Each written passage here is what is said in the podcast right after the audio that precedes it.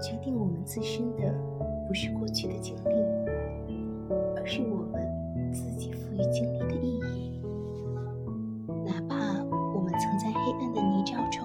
艰难摸索，哪怕我们曾在漫无边际的寒风里风霜裹面，不与他人甚至是自己给过去下的定义，将主动权牢牢掌握在自己手中。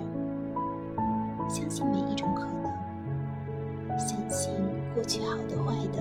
都会有意义，而我们也终会拨开云雾，迎来清风拂面。